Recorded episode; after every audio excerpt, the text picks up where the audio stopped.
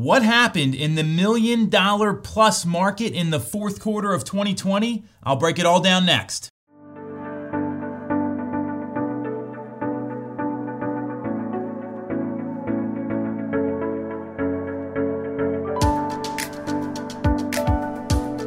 So what happened in the market north of a million dollars in the greater Philadelphia area through the fourth quarter in twenty twenty? So I broke down all the fourth quarter stats, and then I'm gonna tell you what happened year over year because we've seen some major changes here. So to give you an idea, let me give you the twenty twenty fourth quarter stats. So everything that happened from October to the end of December.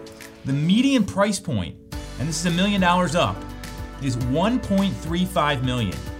This time in twenty nineteen, that same fourth quarter data set, the median sale price was one point three million. So we're seeing a three point eight percent increase in the million dollar plus market, in the luxury market, in the premium market. three hundred seven homes closed in the fourth quarter, one million dollars or more. That is up eighty-three point three percent. Bananas increase from one hundred sixty-seven home sales the same time in twenty nineteen. And average days on market also dropped twenty-six point five percent for these particular homes. In twenty twenty, it was one hundred twenty-two days, and in twenty nineteen, the same data set was one hundred sixty-six days. So a major decrease. And one hundred forty-eight homes, a million dollars or more, went under contract in the fourth quarter.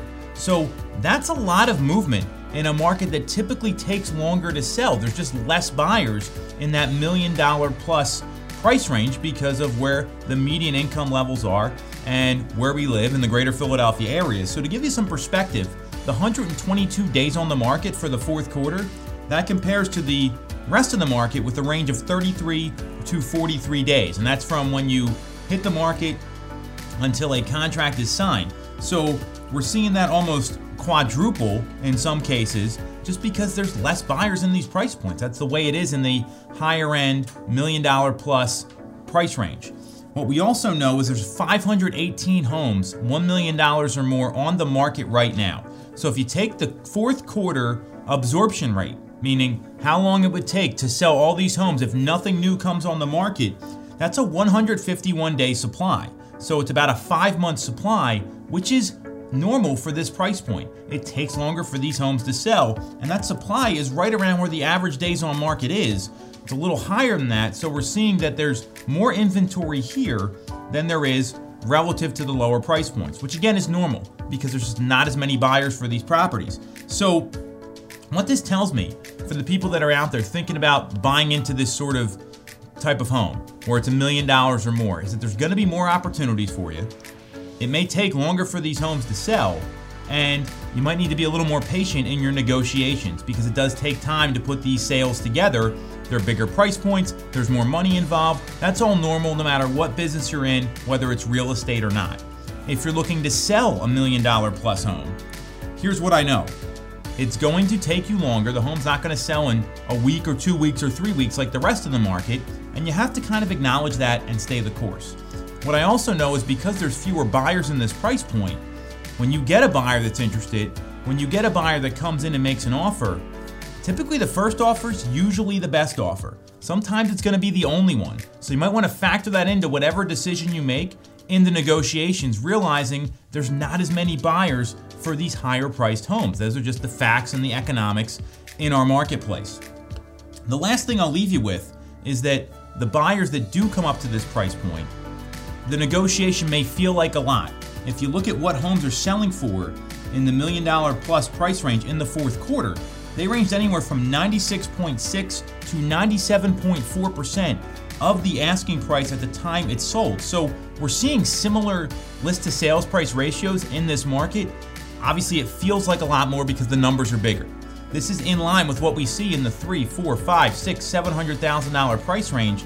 Anything below a million, where that range usually is between ninety-six and ninety-eight percent right now through the fourth quarter. And if you want to check out our overall market update on our channel here, that's going to break down all those stats on a much broader level. So what we know is this market has seen a lot of improvement.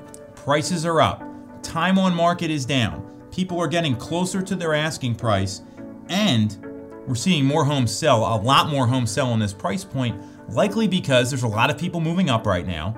We see all these home buyers that are moving up because of the millennial buyer influx into the marketplace. seventy-four percent of millennial home buyers want to buy a home this year. That's fifty-four million people.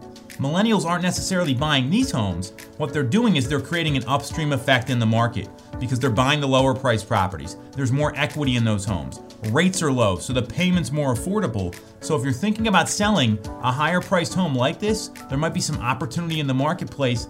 Get a consultation, get specifics on your home. If you're looking to buy, do the same thing. And remember, the thing that's gonna matter the most here is what rate you lock in and where your payment locks in. A lot of times with jumbo loans, which is what you're talking about financing here, rates are coming in right around three and an eighth, three point two five percent on a thirty year fixed. You gotta go to the right bank with these. Sometimes the bigger banks can be more competitive. Their approval process may be tougher. So make sure you vet out your lender pretty carefully. And most of these lenders will allow you to remargin the loan so you can put a hefty amount down if you're selling a home and buying a home. And after you sell your current property, if you want to pay down that principal, they will allow you to recast and remargin the loan and recalculate your payment depending on how much additional funds you put towards the principal. These are lender questions, and you want to get clear on your lending when you're talking about borrowing this kind of money. So we broke down a lot there. That's what happened in the fourth quarter in the million dollar price range. You need anything, you have questions, obviously talk to a professional, talk to a lender, make sure you get all the right facts because there's a lot of money at stake. Thanks for watching. Talk to you soon.